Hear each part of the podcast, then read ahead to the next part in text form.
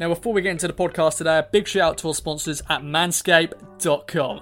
Now, fellas, how's your beach bod treating you? Manscaped is here to ensure your post quarantine body is ready for the wild. Don't be the guy at the beach with a bear rug on your chest. And if you're growing some quarantine man tits just like myself, at least you can do is make sure they're hairless. Join over 2 million men worldwide who trust Manscaped with this exclusive offer for you 20% off and free worldwide shipping with a code KOA at manscaped.com. Now, Manscaped is forever changing the grooming game with their Perfect Package 3.0. This kit comes with the essential Lawnmower 3.0 waterproof cordless body trimmer and a ton of other liquid formulations to round out your grooming routine. Be sure to use a Crop Cleanser body wash just like myself to keep your hair and skin feeling healthy and fresh. Do yourself a favour and always use the right tools for the job. Get 20% off and free shipping with a code, once again, KOA at manscaped.com. Enjoy the show and let's get into it.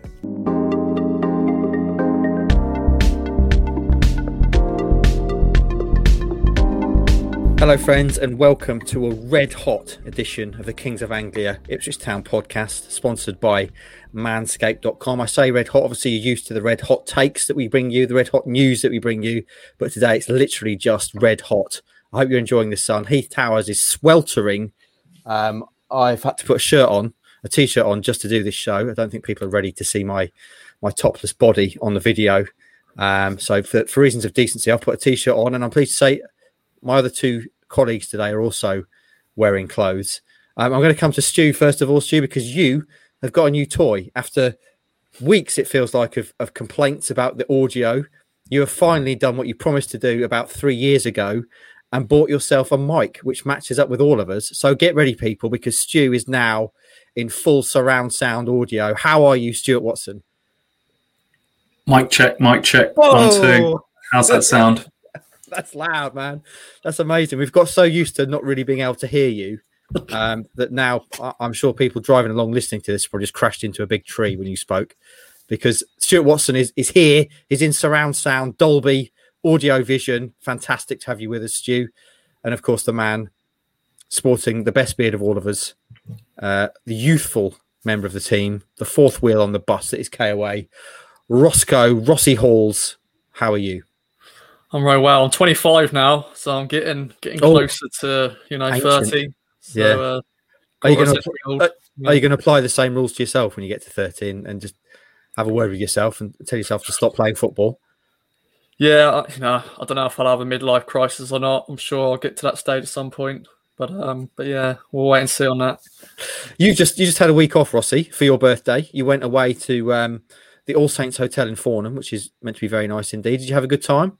Oh, it's beautiful. A lot, a lot of food. I did a lot of swimming, so I got my got my um swims in. Um, went in the steam room and sauna. Um, did a record for myself. Of course, you got to make sure you're not in there too long because you know.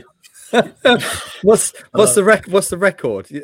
This is how long you can stay in a sauna. Is it? Is that the record? Yeah, I think I think the recommended time is ten minutes or eight ten minutes. So I, normally I don't last that long because I'm very, you know, I just can't I can't handle it. But I was in there for a good six minutes. So um, That's a happy that. That's that's a PB. yeah. I'm assuming you didn't do it proper like Nordic style. You did have clothes on. Yeah, yeah, of course. Yeah, Yeah. yeah. I don't. Yeah, there's there was a few few ladies in there, older ladies, of course. Um, I don't know if they've been that impressed. You know, a 25 year old walking around butt naked.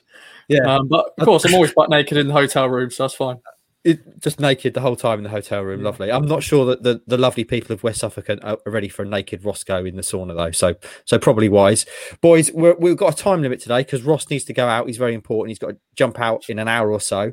So let's jump straight into the news. And and to be honest, there's not really a lot to discuss news wise since we last spoke. Um, the obvious thing that's really happened since we last spoke, Stewie, is it looks like Town are going to miss out on one of their top targets for the summer. The beast, as I've been calling him, Matt Crooks, the uh, attacking midfielder from Rotherham. It's like he's going to sign for a championship outfit, Stu. Bring us up to speed. Yeah, sounds like he's going to Middlesbrough. Um, that was always the danger, wasn't it? That if uh, if Championship clubs came knocking, it would be a more appealing to Rotherham, who clearly didn't want to sell to a League One rival, and and b would, would be more appealing to Matt Crooks himself, who has proven himself as a Championship player certainly last season. So that has happened. The hope for Ipswich was that they would be in a position to kind of swoop before Championship clubs got their houses in order and were able to make a move. But Middlesbrough have come in. Um, I think obviously geographically staying up north would, would appeal to Matt Crooks as well. So not a lot Ipswich can do about that one. I don't think even if they'd have pushed the price up higher in the last week or so, that would have made that much of a difference. I think Rotherham and, and Crooks probably would have would have held fire for a bit longer anyway. So um, Neil Warnock spoke after their their preseason game last night, um, loosely about Matt Crooks being a target. Um, but from the calls that I've made this morning, it sounds like that's all go, and Ipswich will uh, move on to other targets in midfield. Okay. Um, clearly, Town have had a very busy window so far. Um, they have as, as we said at the start of the window, as you as you said, Stu, they've had ambitious targets, and with ambitious targets, it's inevitable. I suppose you're going to miss out on a couple of those targets. So, Sonny Bradley now and Matt Crooks go in the uh, missed out on bin. How much of a blow though is it, Stu, for, for Town to miss out on Crooks? As we say, he was certainly one of their their top targets, and, we talked about what a, a valuable addition he would have been to the side. Yeah, I think anyone would be lying if they said they're not disappointed in this one. We know we've seen firsthand what damage Matt Crooks can do at League One level. Um, it would have been a big marquee signing. We know that. Um, the fact that Scott Fraser is signed, I think, makes it an easier pill to swallow. That Ipswich have got a a proven top class League One attacking midfielder in in the door already. Um, but that midfield area is still looking light to me. You've got Harper, Evans, Fraser as three new signings. Beyond that, you've got Jon Nolan, who is injured again and has obviously got question marks hanging over him on a fitness front, unfortunately. Um, and then you're down to Dobras and El Mizounis, who um, may or may not be needed out wide at this moment in time. So um, I still think they're, they're light in that, that central area. Um, Mark Ashton did talk in that interview that he did with us recently about being active on sort of three or four players per position. So making sure that you've got plates spinning, and if one plate drops, you've got another plate to turn to, and that is what Ipswich will do. It's not like suddenly they go, "Oh, Matt Crooks has gone back to the drawing board." There will be other irons in the fire that they can move quite quickly onto. Mm. Rossi, Matt Crooks not won't be a town player. It looks like, and this is a that's a very surprising U turn now. Um, how much does that bother you? Uh, you know, last week, you know, is probably probably not a good week to have off because a lot of things was happening. Two signings, the way kit got released. Um, yeah. I think Scott Fraser, what sign that is. I'm, I'm probably not as sad now. See Matt Crooks not signed because it's just signed Scott Fraser, who's scored 14 goals. Now a lot of those were penalties, but he's proven at this level. Matt Crooks, he's just proven that he can play in the championship. So hmm. I think that would have been a massive cue. Uh, call what's the word? It's a cue. It's a coup. coup. Keeping it. Coup. That's the word. one of those. One of those. But um. But yeah, I think for him, he probably wants to make sure he's proven that he, he can play in the championship. And uh, Middlesbrough, Neil Warnock, who who will want to play under Neil Warnock? Exactly. Siri, um, you referenced there. Obviously, they will have other targets. There'll be uh, lists and dashboards and all sorts. Um, any kind of insight, or are we are we kind of at a stage now where uh, they'll be kind of reassessing things, and there's no names really to toss out there from our point of view at the moment? I haven't got any names I can give you at this moment in time. Um, earlier in the summer, Andy did a story on uh, Richie Smallwood at, at, Hull, who was their captain and helped them get promoted last season. Again, someone proven at, at League One level, formerly of Blackburn. I don't know if he's sort of still in, in the mix. He's obviously a different type of, of player to Crooks, would be one of those sort of deeper midfield players. But if you've got Fraser into play as a 10, you know, do you look instead for someone that's going to play in one of those deeper positions just to give you a bit of competition there? I don't know. Um, then you could look to get in a winger that can also play as a number 10, for example, Bersant Celina. If you were to mm. sign him, you could sign him primarily to play on the left, but also could play as the number 10 if, if Fraser was injured, for example. So I think they'll be looking. Crooks was obviously a sort of a, a two for one type signing that he could play 10 and 8. Um, there are other variations of that. You could look for someone that could play left and 10, that sort of thing. So we know Crooks wants to have a smaller squad. I think whoever comes in will, will be someone that can play multiple positions. Mm. Okay, well, time will tell on that. Town looked to have missed out on Crooks, but but certainly watch this space. Clearly, there's still going to be a lot to happen in this this transfer window for Ipswich Town. One of the midfielders that is already in the building, Stu, and we're very pleased to have him at Town. Lee Evans scored an absolute worldie in the game that Town played at the weekend. It's a game at Fulham behind closed doors. We couldn't go, um, so, and we really don't know a lot about it because there's not been a lot of detail released about it. But one thing we do know is Lee Evans scored an absolute corker, didn't he, Roscoe? I'll have to admit I've watched it a few times. Skip is Lee Evans the new skipper? He's got he's been wearing Well, he's, captain armband. he's definitely got to be at the moment, hasn't he? Unless they bring in a, a big hairy ass centre half. But um, yeah, what what a goal! Our new free kick, uh, free kick taker. You know, Yeah. Last time we we saw um, people doing deliveries, Gwion Edwards went in the Rose Ed. Um, so, um, but no, what an absolute crack! I know it's a trainer match, and you know, I don't know who was in goal for Fulham, but what a hit that was! And oh, if fans were in the ground there, that would be amazing. Hopefully, we'll see a few more of those this season. Yeah, he was on corners, wasn't he, when we saw him, Roscoe at Dartford? So, so maybe he's going to be in charge of the set pieces. Stu, is there any? We don't really know a lot else about the game, do we? We know Town lost. Um, no, no shame there in losing to uh, to Fulham. But um, other than the, the, the very few pictures that are out there, Luke Wolfen didn't look like he played.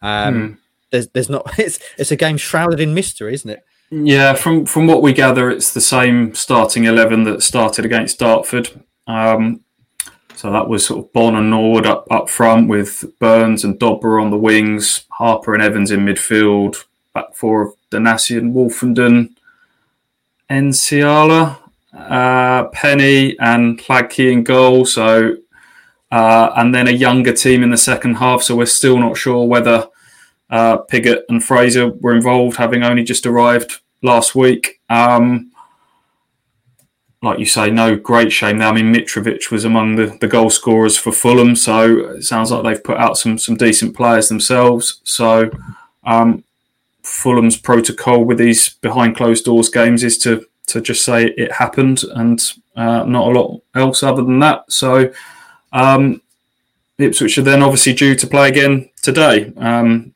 at Needham Market. The venue got changed to play at home uh, against Stevenage, uh, or effectively at home against Stevenage, but unfortunately that, that got called off because of uh, a touch of the old COVID in the Stevenage camp, which um, which was a shame because we, we were looking forward to that, and I know a lot of fans were as well, getting out in the sunshine today and, and seeing another warm up game. But uh, that one's off, so Ipswich won't be in action again till the weekend, um, back at Portman Road. It would have been lovely, wouldn't it, boys? Today the weather is beautiful. A one p.m. kickoff, so no deadline pressure for us, um, and, and no doubt a decent crowd with, with kids being off school. It would have been a, a great day there out at, out at Needham, but not to be. So we move on to, as you say, to the kind of the marquee friendlies, I guess. Now, Crystal Palace, Premier League Crystal Palace at Portman Road this weekend with fans for the first time since the win over Burton in December. Then they play the Luke Chambers Cole Skuse testimonial match down the road at Colchester, which is now just one game uh, next Tuesday, uh, and then finish obviously with the return probably of, of Big Bart to Suffolk with Millwall um, a week on Saturday, uh, and that's the final friendly. Um, clearly, we have to talk about the return of fans, boys. Um, what did you make of, of the kind of the lengthy list of, of rules and regulations that Town have put in place. That's obviously they have to. Um, fans won't be able to get into the games this weekend unless they can prove they're double jabbed, fully vaccinated, or that they've um, taken and returned a negative COVID test within 48 hours of the game. That's got to be the right thing to do, though, hasn't it, Roscoe? Yeah, you know, a lot of people are going to be very 50 50 on it. Some people are not going to be happy. Some people will understand. I think a lot of people who understand who have who have actually suffered COVID themselves or if they lost somebody, you know, you've got to take those precautions. I know it's a, a frustrating thing, you know, it's a lot of thing you got to do, but in a lot of different industries, that's what you got to do. Um, of course, a lot of fans were expected it weren't going to have all these requirements. You know, they were looking forward to just yeah, turn up, make sure you don't have COVID, turn up, and then you enjoy the game. But you know, it's like, it's like the U-turn with the the clubbing. Won't get into that, but um, of course that that has a massive U-turn, and I know a lot of people are not happy about it. But uh, but yeah, but it's going to be good though. I look, I can't wait for fans in the ground again. That's going to be yeah, it's going to be great, isn't it? It is clearly still not going to be normal. Um, I mean, we, I don't really know if we remember what normal is now, but um, and I'm you know you have to point out that town, I'm sure, don't want the the extra hassle of having to check people's vaccination cards and negative tests and that sort of stuff, but it has to be done. uh, if we're going to get football back uh, and get, and start to get back on, on the road to normal. I think. Um, the other thing that's, that's come out is that all the bars now at Portman Road are going to be cashless, so contact contact payments. You like that, Roscoe? You're a big fan. I was going to ask you what you made of that. I just I know a lot of fans they get frustrated like it's the 21st century. I know some people do like carry cash and stuff like that, but just quickly and it, it's quicker in it. You don't need to worry about you know change or anything. You Mm. just go boom, there you go, beer done, pie done. Instead of like getting your money out. Oh, I've only got a tenner.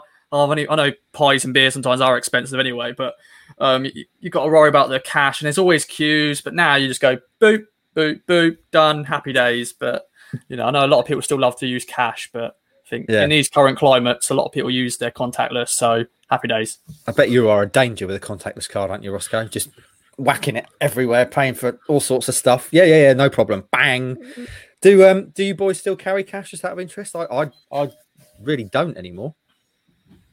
Yeah, occasionally, if I've got you know some, if like for birthdays, if I get money for birthday, that's probably the only time Yeah. I have cash around me. But um, yeah, Stewie? Um, and if Andy was here, he'd be telling you that I'm famed for having cash on me. He's always uh, amazed that I'm, I've got cash in my wallet. We, we'll often have little wagers on our away trips for certain things, and I can immediately settle settle those wagers with cash, which he's always amazed by. But I, I would probably respond by saying that's that's overstated. I think it's just been coincidence the few times that I've needed it, I've had it in there.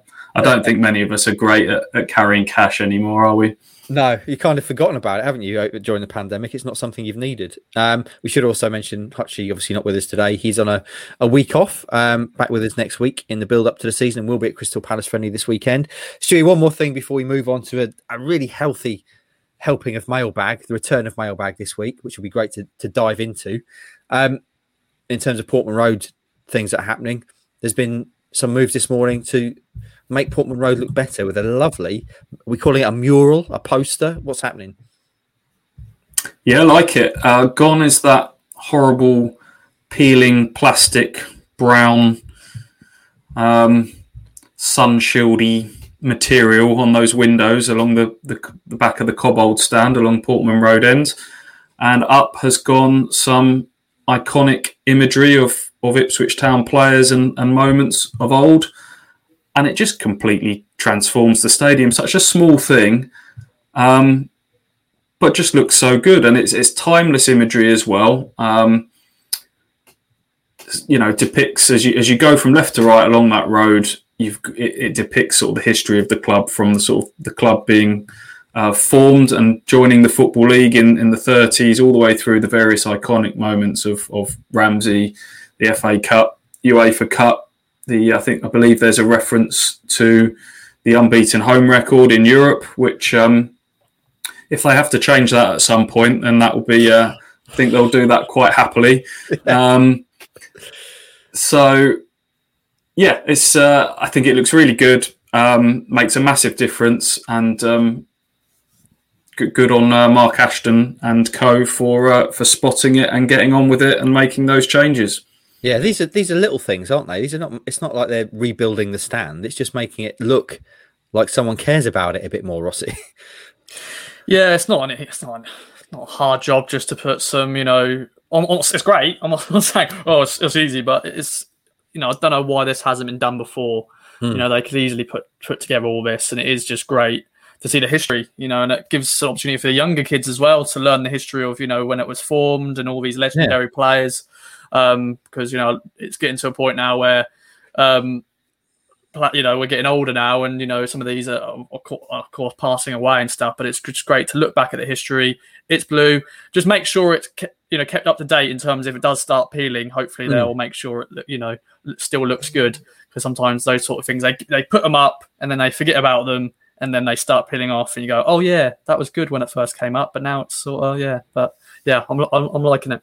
I have a feeling that Mr. Ashton is not one to let things like that happen, Stuart. If you're sending if you're sending staff members pictures of their dirty dishes in the canteen, I suspect he's not going to let that new mur- mural just start to peel and fade. I, I think he'll be all over that like white on rice. Anyway, boys, mailbag time. We've not done a mailbag for a long time, and I thought it'd be good because there's not a huge amount to talk about today to speak to the KOA Army, who we've not spoken to directly to for a long time. So Hutchie's not here. Normally, of course, he'd be the man charged with doing the mailbag tune. So does one of you want to take it on?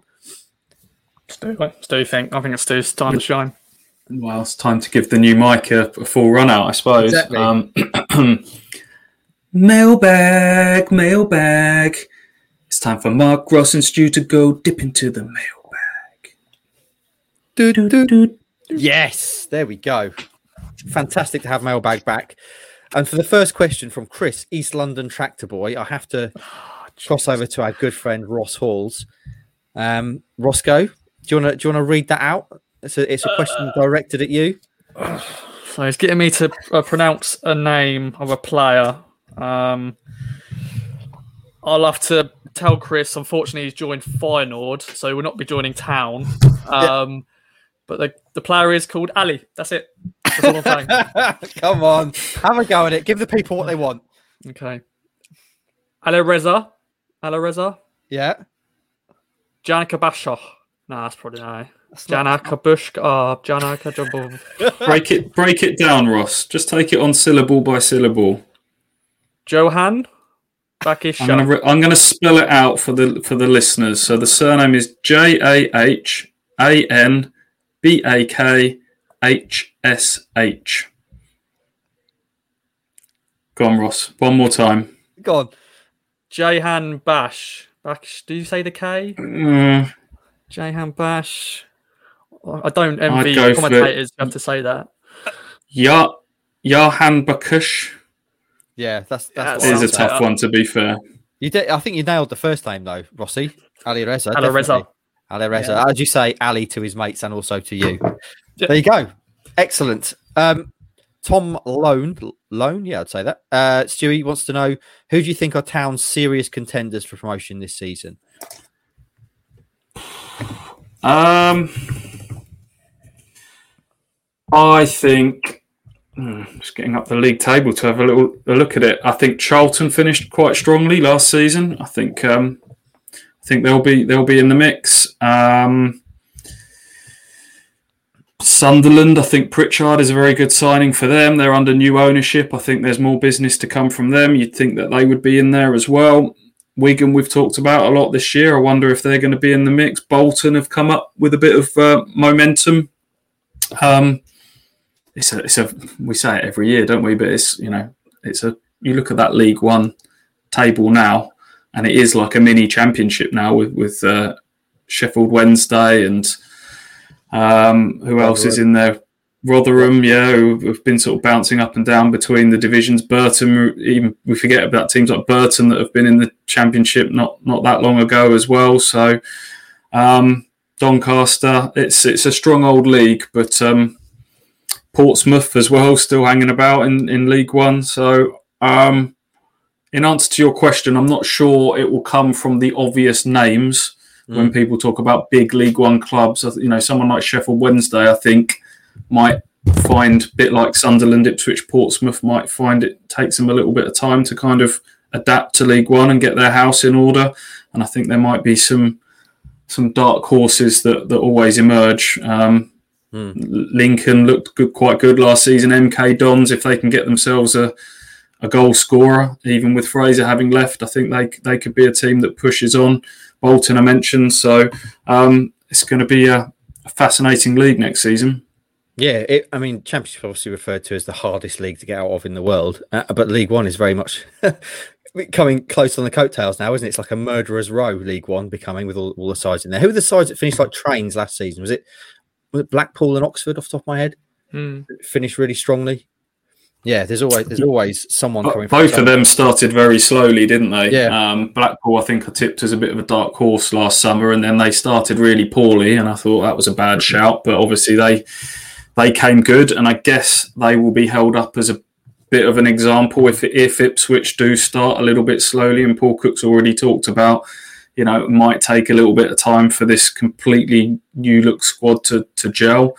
Um, so it's worth keeping Blackpool in mind the way they kind of finished and went up. Um, Oxford as well. Well, they're in the relegation zone for, for a few weeks and months at the start of last season, and uh, and obviously finish finish really strongly as well. So, uh, as much as we all want Ipswich to get off to a flyer in the sunshine in August, uh, and hopefully they will, it's that sort of November, December, January when the pitches start to get a bit heavy and the, the games start to come thick and fast. That is when the true test of character comes. And that, unfortunately, the last couple of seasons, that's when the test of character has been failed. So, hopefully, this time around, it's it's different. It's how you finish, uh, not how you start. Mm. Uh, mailbag wise, we've had so many questions. We're not going to be able to do them all. So I'll just give people shout outs if we can't can't do the question. Jamie PT asked about COVID, which is a very serious question. Jamie, um, clearly there's there's some issues around that, which we'll address no doubt as the season goes on. Friend of the show, Harry Butcher asked about players gelling, which again I think we've talked about before. And the sweet Welsh Prince, friend of the show, Harvey Davis says it's great to have mailbag back. It's been a while. I love this question, boys. I want to get into this. Picture this. He says, You're at a bar, Big Mick, Hollywood Hurst, Lambo, and Cookie walk in, and it's your round next. What drinks are they going for? I can't see Mick ordering sex on the beach personally, but who knows? So, what are you saying, Stu? What do you reckon? Big, you, you have might have an insight into this. What's what's Big Mick's tipple? I don't have an insight into this, but I do have a thought because yeah. most people's immediate thought is Big Mick, man of the people, Yorkshireman. He's going to be getting himself a just a bitter or something, you know. Oh, but yeah. I think Mick would surprise you. I think I've said before on the podcast, Mick had a bit of a, a secret penchant for uh, for fancy sports cars and the finer things in life and, and, and good meals and fine dining, which you wouldn't necessarily associate with Mick. And I think he kept that all a little bit on the on the down low because it doesn't quite fit his uh, his public persona. So I think Mick would shock you. I think out of those four people, he is the most likely to get himself a classy cocktail. I think he's going for a you know a, a James Bond sort yeah. of. Uh, what was it? The, the, original, yeah, martini or a Vesper was the original 007 cocktail, or white white Russian, something like that. Something I could see him, I could see him going down the classy cocktail route. Whereas Paul Hurst is more of your, I think he's getting himself a bitter. He's the sort of guy that's going to ask the waitress straight away, "What have you got on tap?" And then uh, she's going to come up with whatever some uh, oh, we've got the cheesy ferret on today. It's a, it's a local ale. And he goes, oh, yeah, I'll give that a try. That's Paul Hurst. Um, Paul Lambert's getting a German lager all day long because um, that's what he does. Uh, and Paul Cook, I don't think Paul Cook's fussy. I think yeah. he's just getting what whatever's whatever everyone else is having, as long as it's alcoholic. He's he's getting stuck in because he wants to be at the heart of the festivities. Yeah, this is again, this is important. We should extend this to you boys because obviously, when you boys are out drinking now, I'm sure the KO Army are going to come up and offer to buy you drinks. What's your poison, Roscoe? Um, I'm not fussy either, really. Whatever's on on tap, you know, I'm happy with any any pint, really. Although I'm I'm a bit classy sometimes as well. Sometimes a little bit of wine, a little bit of G and T, sometimes. Excellent. Um, a bit of whiskey if I fancy it. So um, yeah, just it depends where we're at. If we're just in a pub, just give me anything. Just don't give me Stella. Stella's just dreadful. Yeah.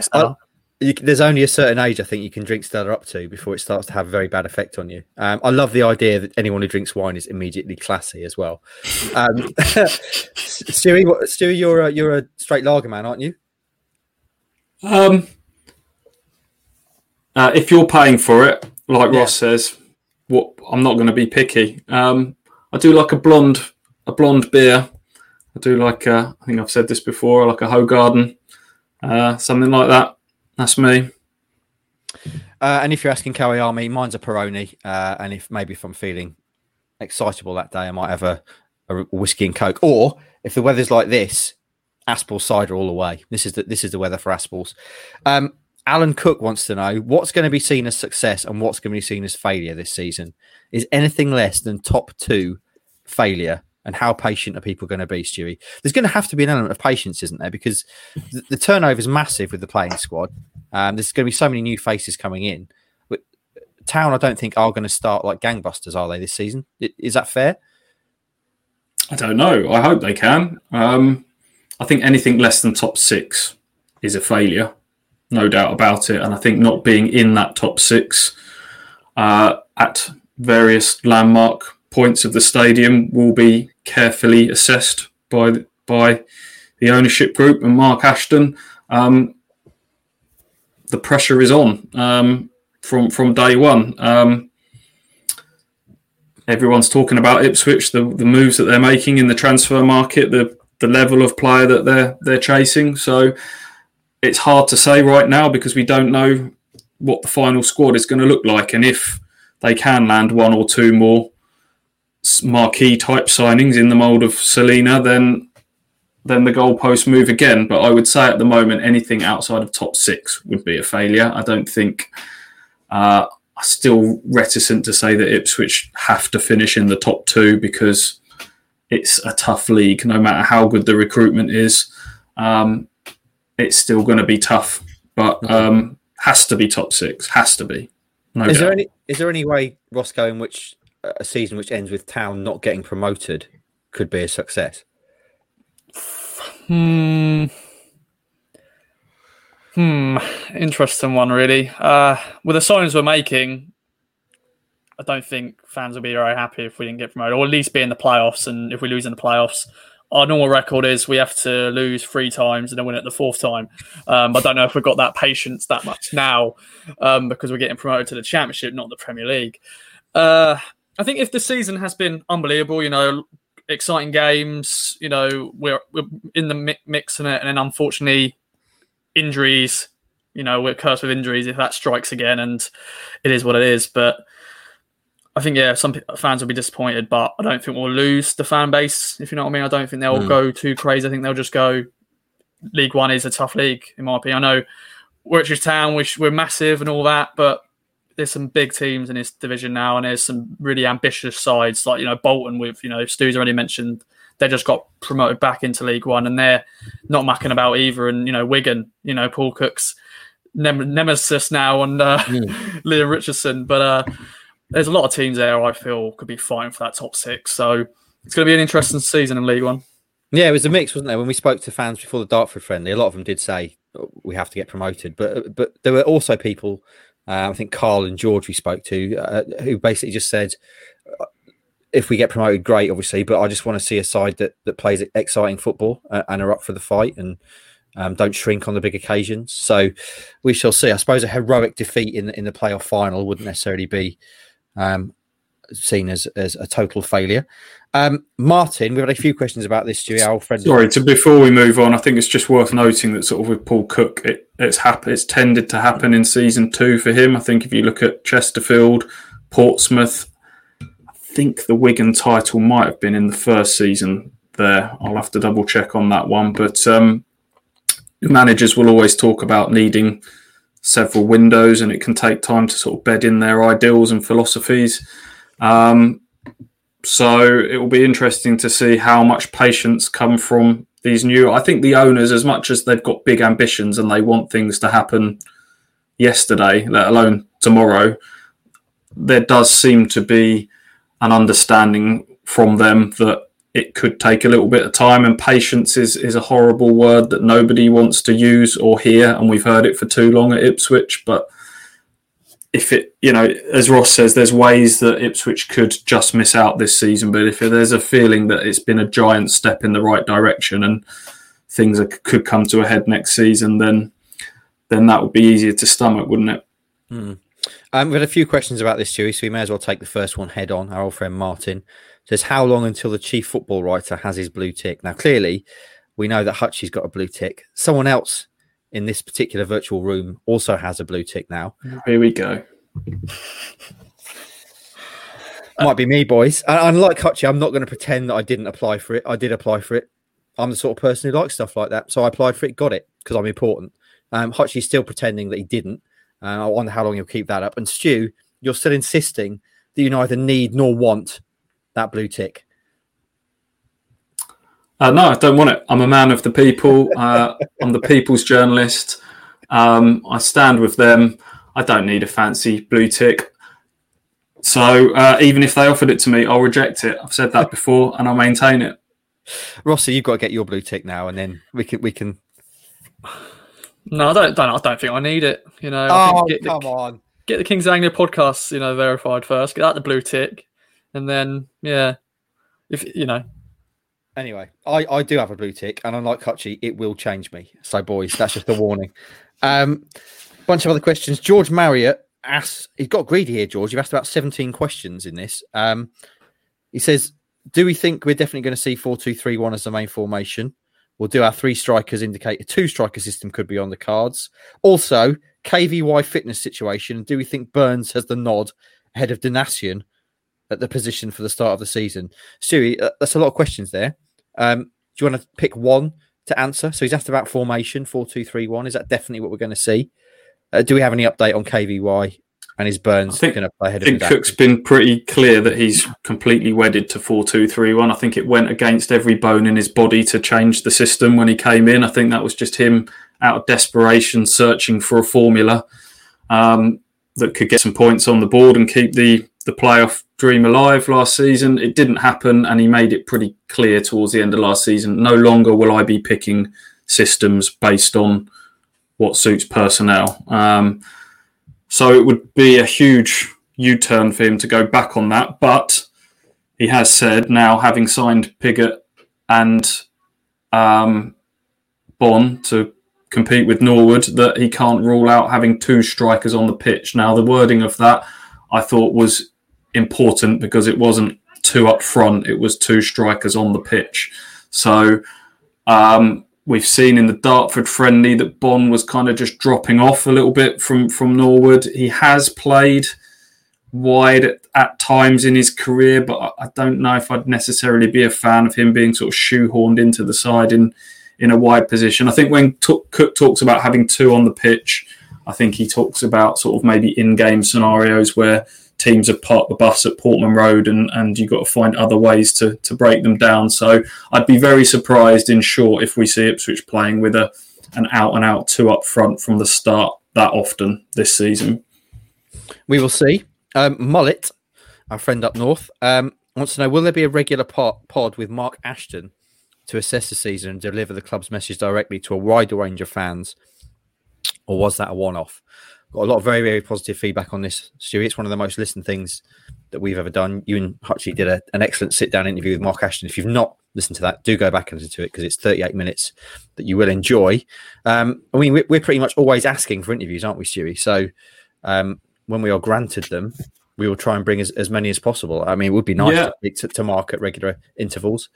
I'm sure we can, but we certainly don't have a monopoly on on Mark doing interviews, and I'm sure he will be keen to speak to to other outlets, and he will want to do stuff directly with the fans. That's clear. He's he's talked about having uh, regular fans forums in the diary that sort of win, lose, or draw whatever's happening in the season that. Uh, both he and other members of staff will be accessible directly to fans. Um, so that is something for supporters to look forward to. He has promised that that will, that will be the case, that engagement from the very top all the way down is going to remain the case. Obviously, it's one thing communicating with everybody at this moment in time while it's a bit of a honeymoon period and um, we're out of the heat of battle of the season.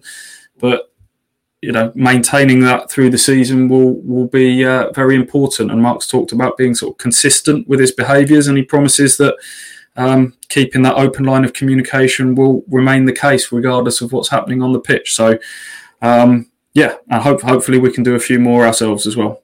Mm. Just skipping forward, Andrew B, friend of the show, Matt Thomas, Simon Weiss, Steve Wallers. Um, thanks for your questions. Not going to get to them today. Ian Ling wants to know which player who we let go will we regret the most?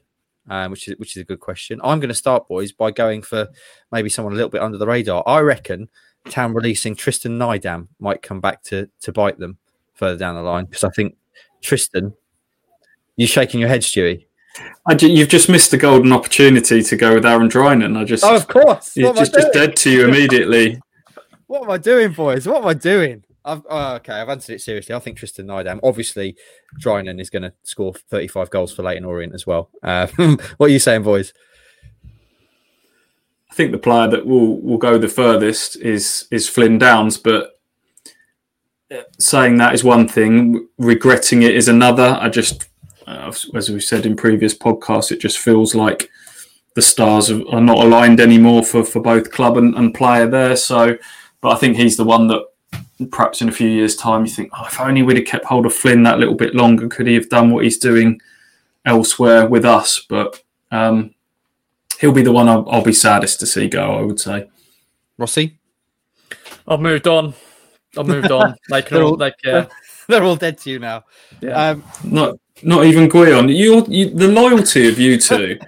I'm staggered. Uh, You just you've just moved on so quickly. Your affections are so fickle.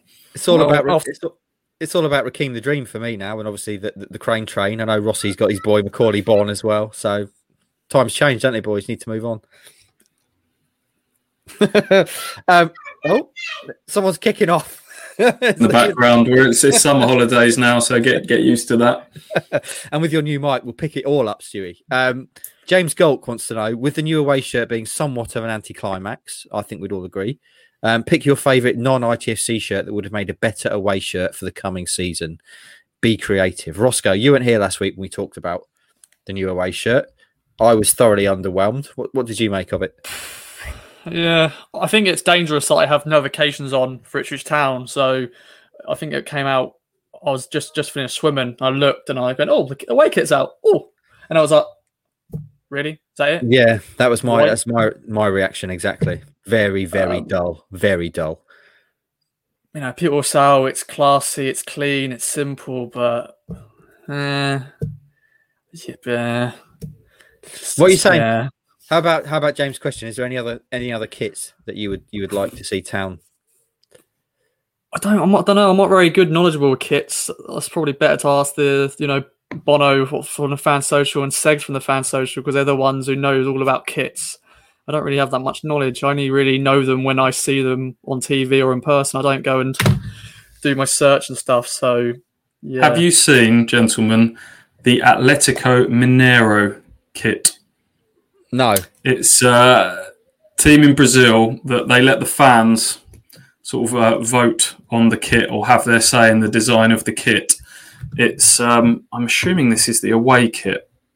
Um, it's white, but it's got in the background the map of the state in which they're based, and it's a thing of beauty. Look it up. It's uh, it's it's had quite the reaction on um, on Twitter. I think it's Le Coq Sportif that have made the kit. It's got like a like a faded old map sort of thing in the background, and I'm just picturing.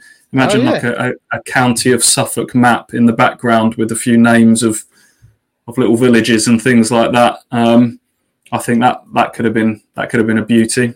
That is very nice. Yeah, I mean, I, I've also on on the kit point, I've also made it clear on many occasions I'd love town to have a pink away kit, um, which obviously never happened. I really like this next question from Amber Redmond. She wants to know what would the show be like if your wives, or in Roski's case, girlfriend, took over for an episode. Uh, well, I think I've got the only wife who's actually interested in football, boys. So I, I guess she'd have to take over as host. I, I'm not sure what the uh, what the rest of the chat would be about, to be honest. Rossi, Stewie? I'd be very sweary if my wife was involved, and be very short on football content as well.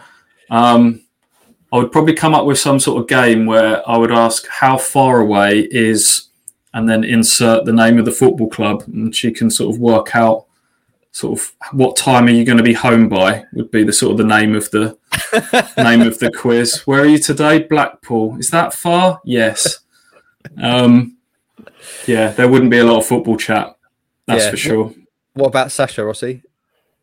Yeah, she doesn't like. She watched the the Euros just for you know, s- s- so I can have watch it with somebody. But no, she has no interest in in football at all. So yeah, it will just be talking about yeah, where you going this week, you know, and stuff like that. It will just yeah, I don't know. It could be it could be more interesting than what we got to say, but you know, Probably would be. Let's be honest, boys. Um, my wife would, would try and turn this into a Leicester City show. That's her side. So, um, and also more success to report on. So, as you say, maybe more interesting. Um, moving on, there's a few more questions we'll skip over. Tony Southgate wants to ask about Twitter. He's, he's trying to drive a wedge between us, boys. That's what he's trying to do, Big Tony.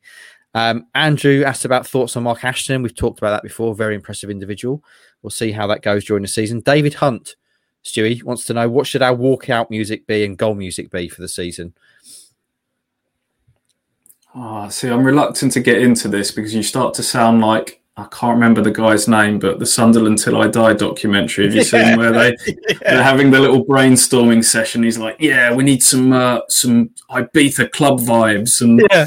um, just start David- to sound David sound very uh, every every year of my 36 years of age if I start talking about what music will will get get people pumped up. Even just using phrases like that, I'm aware makes me just sound a bit old and decrepit. Um, Ross, you you know stuff about music. What was the question? I wasn't here. Yeah, Ross new new, got new entrance music for, for Ipswich and goal music. goal music can go in the bin. Yeah, nah, not goal music. No. Um, it needs to be just no Ed Sheeran. I'm sorry, I'm not having it. No Ed Sheeran songs. I know he says I know sponsor and all that. I know he's a fan, but not for me. Just some pump up music. You just gets you ready to. And we've got American owners, so it needs to be proper show music. But I don't know one example. There's a few American football teams who've got some good ones, but I haven't got the name of the song. But there's some good pump up music. Get ready for a game of football and yeah, the best, the best, the best walkout music in in American sport for me is the Chicago Bull, Bulls theme, which is an absolute banger. I'm not sure it'd work the same maybe at, at Ipswich Town, but hey, I don't know what Phoenix Rising have as their their walkout tune, but we, will see. Uh, right, boys, where are we on this list of questions? John, Big John Watson, leader of the Northern Battalion Cavalry Army, wants to know who's got the better beard, Roscoe or Mark Ashton.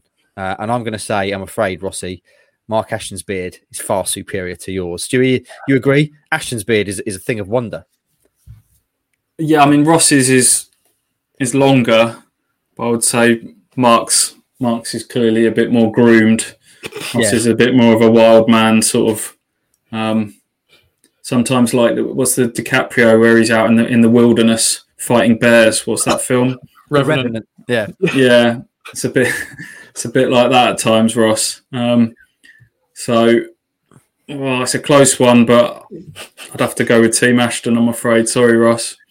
no, no, don't need, need to apologise. To be fair, I, I, agree with that. Um, it looks good when I had a haircut and when I get the first trim. It looks good for the first day or two, but then I then give up and trying to groom it because I'm just lazy. I just can't be asked. We know so, uh, you've already said on here that you don't groom yourself, which is obviously very much of a difference with, with Mark Ashton, who who clearly does to a, a great degree. Still, though, Ross, take that because I'm sure that's going to be the only time in your life you're compared to uh, Leonardo DiCaprio. So there's a, there's, a, there's, a, there's a minor win for you there.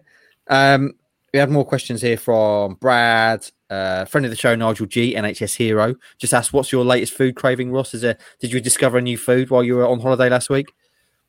No, I didn't discover new food. I do like burritos. So I had one of those. I went to a Mexican restaurant. But one thing I'm eating a lot is tropical fruit at the moment. So papaya, fruit, and pineapples all together mixed up. Papaya, there's two. There's the yellow and there's also orange. Yeah. So um, papaya fruit, love it. Why? What? Why particularly now? Is it is it the weather or? Possibly. I've just never had it before. So, and it's just it's so just addictive, you know. So I think it's not a bad uh, addiction to have is papaya fruit. Yeah. Have you tried mango? I don't like mango. Don't like you mango. don't like mango? No, How no, mango you not like what? Not. Not what's, fan what's not to like about mango? I don't know. It's just the texture of it, and it's just for me, it just hasn't got much flavour really. What? I don't, I don't know. Maybe the mango I had wasn't good, so I'll have to maybe give it a try again. You had a bad mango. Um, David F wants to know. Uh, he's got a picture of some uh, it looks like a cross between Billy Connolly and Alexi Lalas. Um, I assume this is the, the player he references, Mr. Kilcline. I'm not one I'm familiar with. He's no longer playing. And uh, Sonny Bradley's got an inexplicable love for Bedfordshire. What big hairy ass, trademark Stuart Watson, should we be looking for? That's a truly sexy signing of the summer, Stewie. Have you, you um, of course, predicted Joe Pigott's signing in your players that Town should be looking at. Have you got a, a central defender that you've got your eye on that you think Town should be in for? With a hairy uh, arse. He's referring to Brian Kilcline, isn't he? He was the Coventry hard man of the the eighties with the long hair and tash. Uh, hairy ass centre back. I have no one springing to mind. I haven't got just sort of a list of hairy assed players. Just just have it off top of your head, front mate. and centre of my mind. Um, let me let me stick it in the the data dashboard and yeah. then when we reconvene for the next one, I'll see I'll see what sort of uh, gets pumped out from the uh, from the results. Go and analyze your hairy ass list. Um, what we need is, is a brute with with a with a very hirsute ass. We've already decided that. Um, as a boom, I don't know how many times he won the strike Roscoe. Uh, he's not the current reigning champion, is he? But No. he, he wants to know if we had a time machine, what moment in time would you travel back to? Rossi. Mm, but the problem with that though is, what if you by accidentally kill an ant and then the whole history changes? So The butterfly effect. butterfly effect, yeah. Like everyone would want to go and kill Hitler and all that, but won't go into that. Um, I don't know, like the you know Peaky Blinders days, you know, you know Yeah. the twentieth, you know, nineteen twenties and stuff. So you can go Um, any anywhere in history and you want to go back like a hundred years. Okay, maybe not. Vikings times, Vikings. Oh yes, yeah. Seven ninety three Lindisfarne when when the Vikings first landed on Yeah. these shores. That would be. I want to be the. Vikings. I don't want to be Oh, the, yeah. the You priest definitely- and all that. You, you definitely want to be the Vikings. You don't want to be the the, the inhabitants of Lindisfarne. Um, I'm going to say, boys. I mean, I should also stress there that if anyone's going back in time and is going to change the course of history by clumsily doing something, it's almost certain to be you, Rossi. yeah. That's got like a road trippy sort of fun film vibe about it. Sort of Ross going haplessly back in time and just creating sort of carnage. Yeah. We we kind of we flip backwards and forwards in time to see the sort of the real life effects as Ross kind of just breaks things and yeah, the knock on effects. It's a bit. It's kind. Of, I'm thinking like, dude, where's my car? Type vibe to this film. I'd pay to see that. Yeah. Lan- lose like precious stuff as well. Like we got- I'm like, oh, I'm just gonna borrow this, and then yeah, never give it back, and then like, oh, where's that gone? Yeah, Yeah. I, I I think time wise, uh, the obvious thing would be to go back and see dinosaurs, but that would probably be um, fraught with peril. I, I'd love to see the Colosseum in Rome in action because that would have been incredible back in the day. They could actually flood that thing and have sea battles there, which I find mental. Stewie, have you got any particular time period you'd like to go to? Uh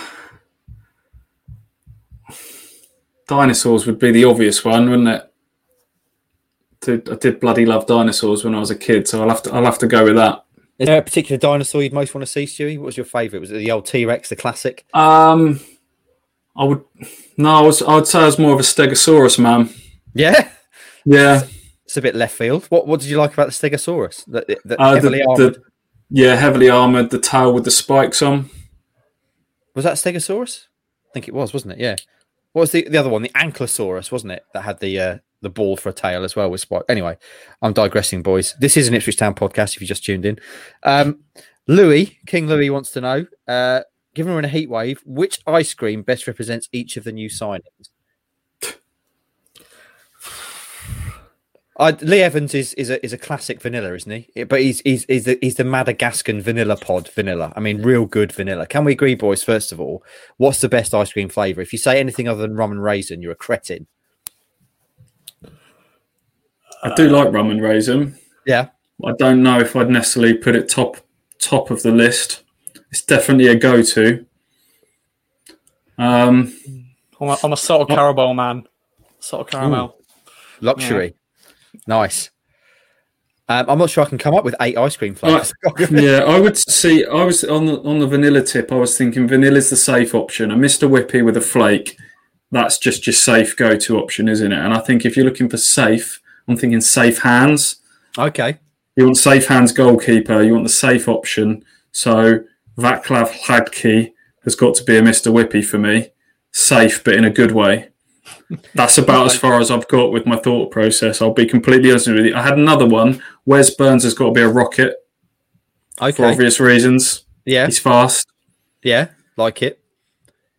Um, Mr. Whippy ice cream, by the way, massively underrated. Fantastic ice cream. Just because it's you can get it everywhere doesn't mean it's a bad thing. Delicious, invented by Margaret Thatcher, of course. Um, we'll move on, boys, because I can't think of eight ice cream flavors. I don't think. I- I'd started to go down a real sort of uh, contrived route here that was something that was good back in the day has faded and, and sort of is now coming back again.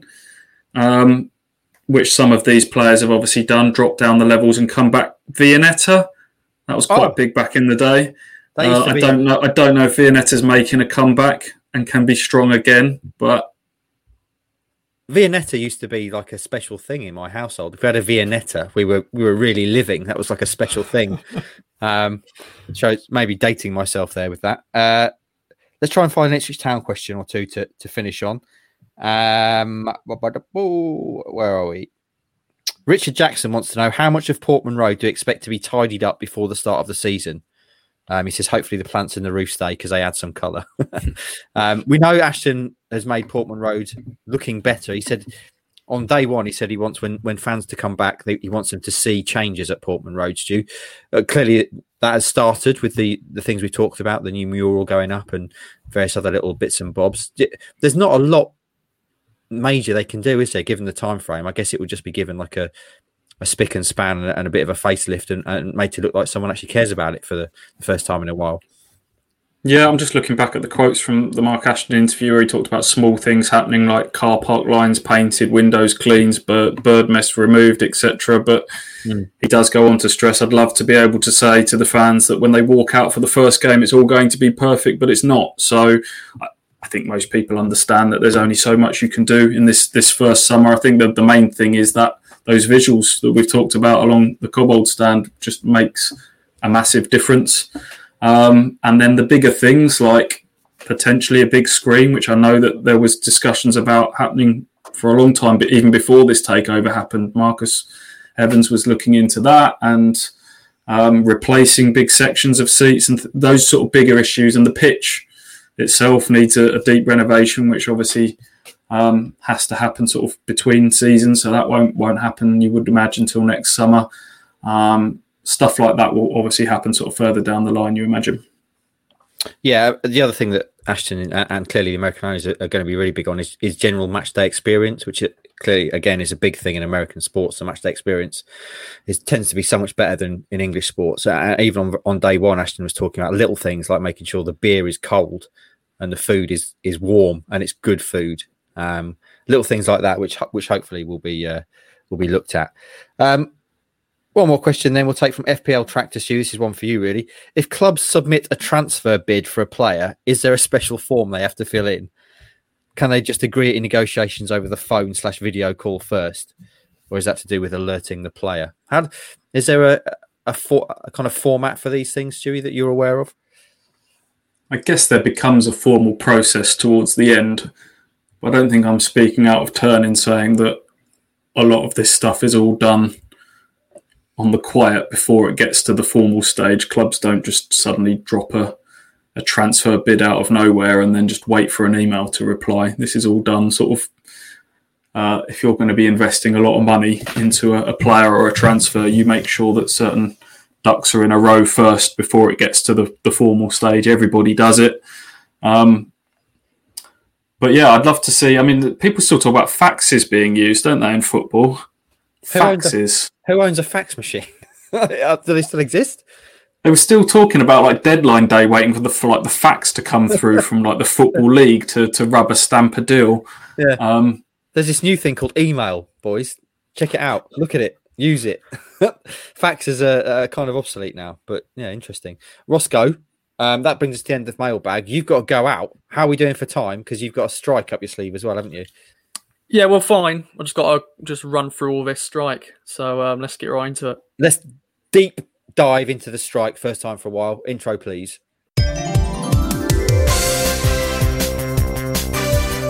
Hello and welcome to another edition of The Strike. Brought to you by the greatest quiz show host on planet Earth producer Ross.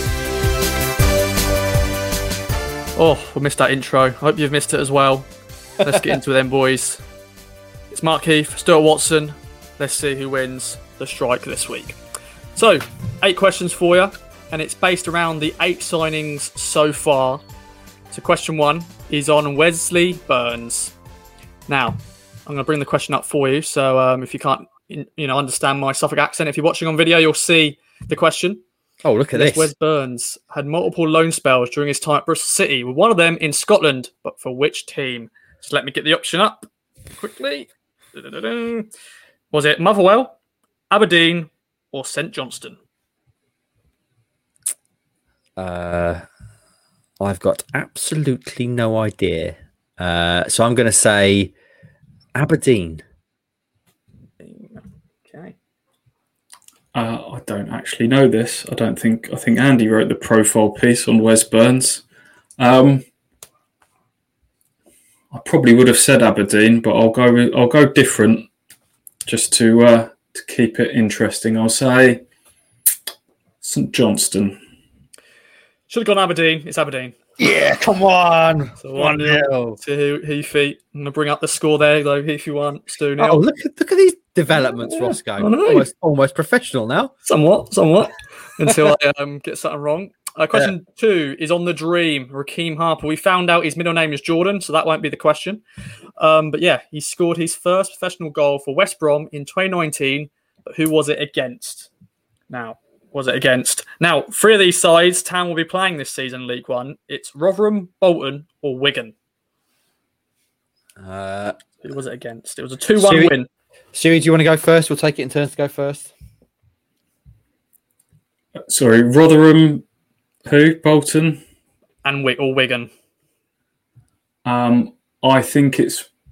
I think it's Rotherham. I'm going to say Wigan, just to be different. It's Rotherham. Ah, there we There go. we go. Okay. One one. Question three is on my boy Macauley Bonne. Which month is Macauley Bonne's birthday? Now, I've got Oh, options we've got a vi- we've got a visitor. the arm. Oh, let's see. Oh, what's this? There we go. Look, the oh, sandwich. she's she's trying to hide. This is unbelievable. For those for those not No watching on conferring. video, No conferring. for those not watching on video, Stu's. I assume that was your missus. Stu's just walked in and, and brought you lunch. Is that what you got there? Uh, I've got a little sausage roll here. Which Oh, is uh, a little sausage roll and some juice. someone's doing all right, aren't they? Is that just a snack or is that lunch? Uh, that'll be lunch. Yeah. Lunch. Nice. Uh, we digress. What month is Macauley Bonne's birthday? Uh, were there options or are we just guessing? I'm just going to guess. I'm going to say Macauley Bonne was born in March. May. You're both wrong. It's October. Ah, Oh, well. 1 1. oh, it's tense. Now, question four is on Vaclav Halanki. Halanki? Where are you putting the N? oh, I don't. Halanki. Hladky. Oh, there's no, there's no N. Hackley. Hackley. Hla- Hladky. Hackley. Oh, whatever. Hlad, no, Hladky. Had no, I don't know. How many clean sheets did he keep in 119, 199 games? So this is for all of these clubs he's played for. His whole Once career. again, yeah, whole career. Uh, I reckon he kept 46 clean sheets. Okay. Uh, I'm going to go higher than that. I'll say 69, baby. It's 64. Oh, very All right, impressive. Stu gets the point. It's now 2 1 Stu. Still time. Fine. Still time. Now, how much do you know about Lee Evans? Question Loads. five is on how many caps has Lee Evans won for Wales? For Senior level. Uh, uh, well, Stu, I think I know this. So do you want to go first? I'll, I'll do you now. Yeah. Uh, 11. I think it's four. It is four. Yeah, Bang come on. on. Four. There we go. Very two different two. It's Desmond time. Very different approaches in our celebrations here, Stu. Mm. Question six is all about Matt Penney and his middle name. What is Matt Penney's middle name? Bad. I won't. Which three options? Is it Lee, Luke, or Liam? Liam from Crew, of course. Uh, Of course. uh, I'll, I think it's my turn to go first, isn't it? I'll go Luke. Um, he sounds like a Luke. Just looks like a Luke, but I can't go the same, can I? You can if you want. Uh, mm, no, I'll go Lee. and you should have done the same. It's Luke. Uh, I knew it. Yeah. so three, two Heafy. Going into question seven with Joe Pigott. He began his career at which London club? Was it Millwall, Leyton Orient, or Charlton? Began his career. Uh, oh, well, it's your turn to go first, isn't it, Stuart? I think. Mm, I do know it though, so Okay. Uh, I'm tempted to say Charlton, but I can't. I don't know if he began his career there. Uh, I'm gonna say Leyton Orient. That's Charlton. It is Charlton. Bollocks. Three three. Final question. Oh, Here we go then. Here we go. For all This the is br- bananas. This can be the tiebreaker then, and it is on good old Scotty Fraser. Once again, he began his career in Scotland because he's Scottish. But for which club? Was it Dundee United, Hearts, or Kilmarnock? Oh, Stu knows this because he's written a pre. He's written a profile oh. of him. No. Dundee United, Kilmarnock, or Hearts.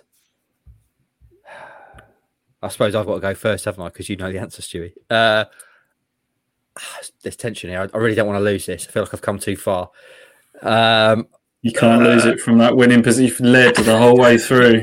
Don't I'm gonna- bottle it. uh, I'm going to say Kilmarnock. Oh, he's bottled it. He's bottled it. It's Dundee United. It is Dundee, and Stu wins. Oh, So there we dear. go. Oh. Well done, Stu. There we go. And he celebrates with a sip of juice like a, a badass Don. There we Oh, go. There we go. Look at Well, this. We've, got, um, we've got graphics and everything. Tremendous. You got graphics. You know, the budget for us now, I've got no effects or anything. You just got a bit of a bar there. But uh as Stu takes a bite of his um, sausage roll, over to you, Barry. Barry Cotter. Hi guys, Barry Cotter here. That was another edition of The Strike with producer Ross. Tune in next week for another edition of The Great Quiz Show.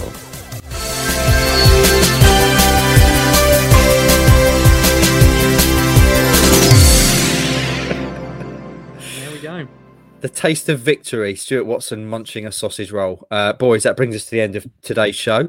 Um, it's been a slightly different one today with the mailbag and and the uh, the strike returning and, and maybe a bit light on the old news. But um, I'm sure normal service will be resumed when towns start making signings again. Uh, anything else to mention, boys, before we take our leave? Stuart, are you enjoying that sausage roll? Not any sausage roll, a Greggs sausage roll, my friend. Oh, Winning.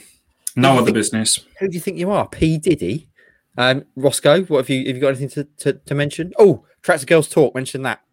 Yes, um, fixtures are out for those teams. Uh, I found out who I'll be travelling to on a Sunday after the men's game. Luckily, the Plymouth game is a double header, so I'll have a nice weekend in Devon, watching the men on the Monday, uh, Saturday, and then the women on the Sunday. Um, Page Peak, second pro deal for the women's setup, which is once again a massive news. And uh, yeah, there we go. Yep, go back and listen to that. A, it's a good news show on the KOA channel. Obviously, follow us across all the social medias. Kings of Anglia on YouTube, please, because we're pushing YouTube. We're doing lots of video content on there, exclusive stuff. Twitter, Facebook, and Instagram. Leave us a five star review on iTunes. And also remember to support KOA sponsors, manscaped.com. Use the code KOA at manscaped.com for 20% off and free delivery. And there's some new clobber coming out. So make sure you're first to get that with the KOA code.